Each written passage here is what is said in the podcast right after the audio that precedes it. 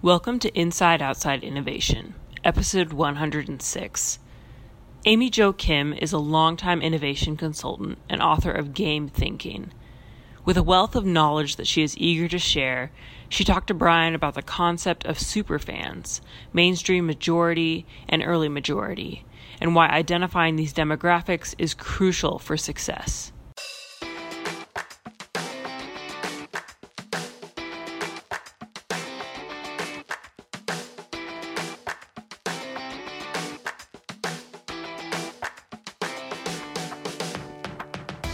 IO Innovation is hosted by Brian Ardinger, founder of Next, a provider of research, events, and consulting services that helps innovators and entrepreneurs build better products, launch new ideas, and compete in a world of change and disruption. Find out more at insideoutside.io.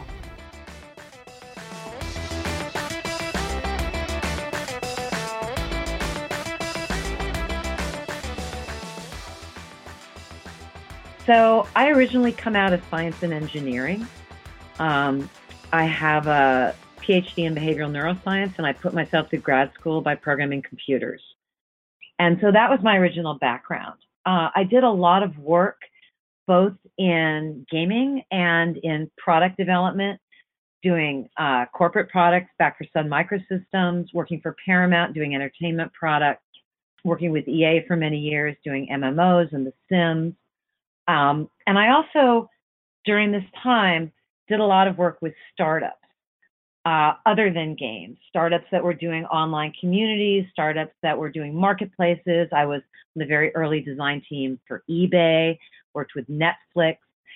And what I found in my career was that I was very attracted to the challenge of creating something from nothing, of bringing a new idea to life. And mm-hmm. so a lot of what I've done is taken teams and worked with teams from idea to launch and sometimes beyond.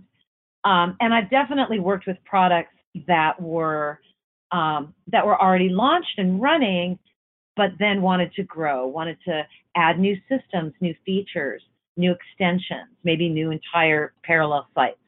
So that's also something I've done a lot of. But what I've found is that um, when you're innovating, meaning when you're building something new that the mainstream doesn't necessarily understand. Right. Certain principles lead you to success that are sometimes counterintuitive. And superfans is one of those that we'll talk more about, which is passionate, high need early customers. And so as I, you know, wove my way through my career, getting these amazing opportunities to be on the original design team for The Sims, for Rock Band, you know, for some Disney products. I also was on the early design team for a lot of products you haven't heard of because they weren't hit, because mm-hmm. you know they've been left behind by history. And being the kind of person that likes to look for patterns and and build frameworks, because I'm a designer, and you know that's how I get better at what I do. Is I say, okay, what did we learn? What you know, what was I wrong about? To use lean startup terminology you know, what assumptions was I wrong about? I found that, you know, as a, a younger, less experienced designer, I had a whole bunch of assumptions that didn't turn out to be true when I looked back at my career and thought, okay, what was what did all the hits I worked on have in common? Mm-hmm. What were the things that were frustrating to me at the time, but I look back and I say, that's a big part of why that turned into a hit, a worldwide hit. Right. So game thinking is really a synthesis of those patterns. When you hear the term, you know, game thinking or, or games in general, a lot of people probably think, well, that's frivolous, or you know, I don't want to put uh, you know tokens into my into my serious app or whatever else. So it's it's more than just gamifying it. So talk a little bit about like what is game thinking and, and how does that differ than design thinking or or or lean startup or something? Great question. So to touch on gamification, uh, first of all, game thinking is not about making your product a game. In a nutshell, game thinking is about how you create a compelling product that makes people better at something they care about. Mm-hmm. You're not going to get there with gamification. Um, mm-hmm. So, game thinking go- goes beyond gamification. I don't want to trash gamification. Some people that are gamification practitioners incorporate a lot of lean and agile and smart techniques. Most people that want gamification and seek it out are looking for a quick fix. They're thinking mechanics first, like you said, sprinkling tokens. And they're really thinking about manipulating behavior. Right. Um, because that's what's been put in the press and that's what that word has come to mean. So, uh, game thinking comes more out of game design, but game thinking isn't the same thing as game design. Um, game thinking is a core of game design that's built around learning and mastery. So let's talk about design thinking and lean and systems thinking, because game thinking really is a synthesis of elements from game design, systems thinking, design thinking, and lean agile. Okay, mm-hmm. so the part of lean agile that game thinking very much embraces is rapid iterative prototyping early in your project, testing your highest risk assumptions. Those sorts of things, which also is part of design thinking. The testing your high risk assumptions is very much part of lean. And agile has embraced that, although agile means lean and agile mean different things to different people, as happens with any codified system. So the testing your highest risk assumptions up front, absolutely, game thinking embraces that. The thing is, I learned that from game design, not from lean agile. Um, right, okay. In game design, we call that scoping and greenlighting. So if you've worked on, and by the way, there's also a lot of crappy games out there that don't follow these principles. So it's not just build a game, it's the best games, and by the way, the best products I've worked on too, have this thing called scoping where you do exactly that. You test your highest risk assumptions. You do technology tests. You do engagement tests. You do all kinds of different tests very early in the product because the team is not going to, or the studio in that case, with the game studios I've worked with, they're not going to invest in greenlighting the next phase of the product unless they see some scoping results. Right. So that's not a new idea, but I completely believe in it. And every product I've worked on did it. And whether it was on purpose or sort of we stumbled into it, every hit I worked on, I should say, did it. So when lean and lean startup gave us that terminology right. to hang this idea of scoping in a really, I call it smart scoping. Completely agree with it, completely party game thinking.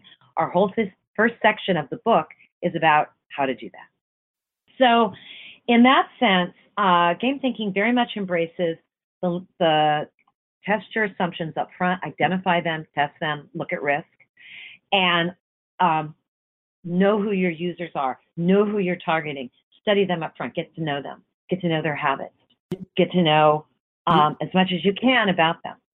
And then do rapid iterative prototyping to find the right thing to deliver to them. That's very much design thinking. Game thinking embraces that. Now, let me talk about where it extends that.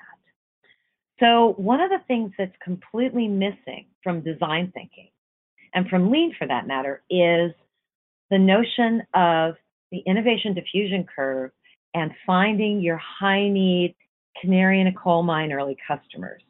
Mm-hmm. So game thinking has a term called superfans. And superfans is shorthand for high need, high value early customers. And if you've ever studied innovation classically, you know there's something called the innovation diffusion curve, which was published in 1961 by Everett Rogers, a scientist at Bell Labs, not a tech guy, someone with no agenda other than he's a scientist. And he noticed that innovation spread through high need early adopters. They don't ever start with the majority or the early majority. He named five segments of a bell curve innovators, early adopters, early majority, late majority, and laggards. I talk about this in detail in my book, and I explain to you why this concept is so important.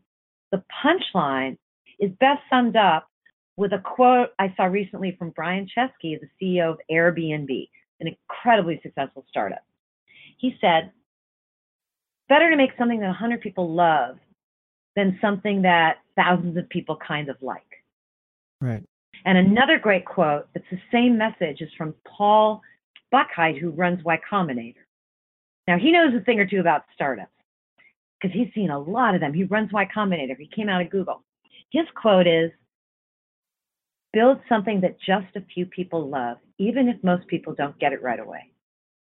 Right. And so these quotes are really about this counterintuitive thing about innovation that I discovered, frankly, by being a lot, on a lot of projects that failed, which is that when you're innovating and you're building something new, the people you need to get in touch with and delight and study and learn from are not your early majority or your mainstream. They really truly are this very small slice of your market that is your early adopters, your high need early adopters who have enough um, sophistication to give you feedback on very rough early work or even on scenarios, but who also have a real need and represent the canary in a coal mine of your market because they're where everybody else is going to be 18 to 24 months later. Is the key from that that you get those early people uh, that ha- kind of have that bigger pain point or, or, or willing to experiment, willing to um, put up with products that may not be 100% perfect because they've got that need. Uh, and then that iterative process of working with that super fan is what allows you to then cross the chasm? Or is it something different? Actually, it's what lets you have the opportunity to cross the chasm. You can leverage it to cross the chasm, but you won't get the opportunity to cross the chasm unless you first have an early adopter hit. What everybody forgets about Geoffrey Moore's story is that he didn't start with nothing. He started with a hobbyist kit. Mm-hmm. And so here's the punchline. The punchline is when you're starting to validate your ideas, all the lean startup stuff about validating your ideas with early with customers, all the design thinking stuff about studying your customers before you build, what game thinking brings and adds and extends is who you want to do that with and why, and a very precise step by step methodology to speed it up because time is always of the essence. So, those early super fans are really, in a sense, almost your co creators in the early tuning and scoping days of your product and your idea. And if you're able to have the discipline to seek them out and find them and learn from them, it will speed up what you're doing at least 10x and it will dramatically increase your odds of successfully innovating. Now, there's another difference in game thinking that honestly, full disclosure, took me probably 20 years as a game designer to understand, which is the concept of starting your iteration process and your product development process with your core learning loop not your onboarding, not your discovery, and not your mastery level. And what I mean by that is what we game designers call finding the fun. Sid Meier, who built the Civilization series, coined that term. Finding the fun is a name for when you kind of build a little tiny rough prototype and dick around for a while, playing with it, mm-hmm. testing it, bringing a few well chosen testers in, tweaking it, maybe three parallel experiments are running, finding the fun. And w- until you've got a core of something that is actually fun to play on some level, you're not going to build more on top of it because that would be a waste of time and resources. That's right. game thinking. And, you know, it, that's the approach where, and that also embraces and extends lean, agile plus design thinking because those are great, and but I very much embrace those. They're great. But nowhere is there any direction there that tells you that the first thing you should actually build, if you want to drive long-term engagement and not just have a leaky bucket, the first thing that right. you should focus on, test, and build is your day 21 experience. I call there's four stages in a customer journey. In a in a customer journey to mastery, which is the game thinking customer journey discovery, where you discover what the thing is, onboarding, right. where you're learning the ropes, habit building, where you're just you're coming back for your hit. It's your day 21, day 30, day 60 experience, and mastery, where you've gone deep, learned the systems, sucked everything out of it, and now you're ready for more. Right. And those, not everybody gets to mastery, but we hope, and not everybody gets to um, habit building. And a big part of it is, is many, many product designers do a great job of onboarding because often that's what they get funded on. And then there's their 30 days like there's no reason to come back. It's not that compelling. And right. so if you flip that on its head in terms of your testing and product development and you start not with your onboarding but with like just enough onboarding to get you started it can just be a form you fill out. There's a lot of ways to do cheap and dirty onboarding right, right. but if you start with just enough of that and then really work on tuning your core loop, tuning the core golden nugget activity that's at the heart of you, the most important system that's at the heart of your offering, your chances of building long-term engagement just went up by a hundredfold. Yeah. And I, I, and that's that idea. That idea gives you a roadmap for what to work on when, and that's in I think chapter 11 of Game Thinking. That idea also tells you what should my MVP be. It's a really hard question. Everybody says build an MVP, build an MVP. The smartest people know MVP is a liquid, not a solid, to quote Steve Vassallo, who's a design focused. Uh, it's great, it is. There's not one MVP, right? Right. But right. it's very hard to know what your MVP should be. You know, some people say, great, put up a fake landing page, and that's fine, but you just tested discovery. You tested your marketing message. It has nothing prop, yeah. to do mm-hmm with whether you can build a compelling offering that drives long-term engagement. But if you actually build your your core learning loop and you do it within the context of the person that is using this is learning is getting better at something. If you do that, everything else about lean and design thinking kind of snaps into place around that. And again, if you, what you're trying to do is not build a leaky bucket and build engagement from the ground up. That is the recipe for doing that.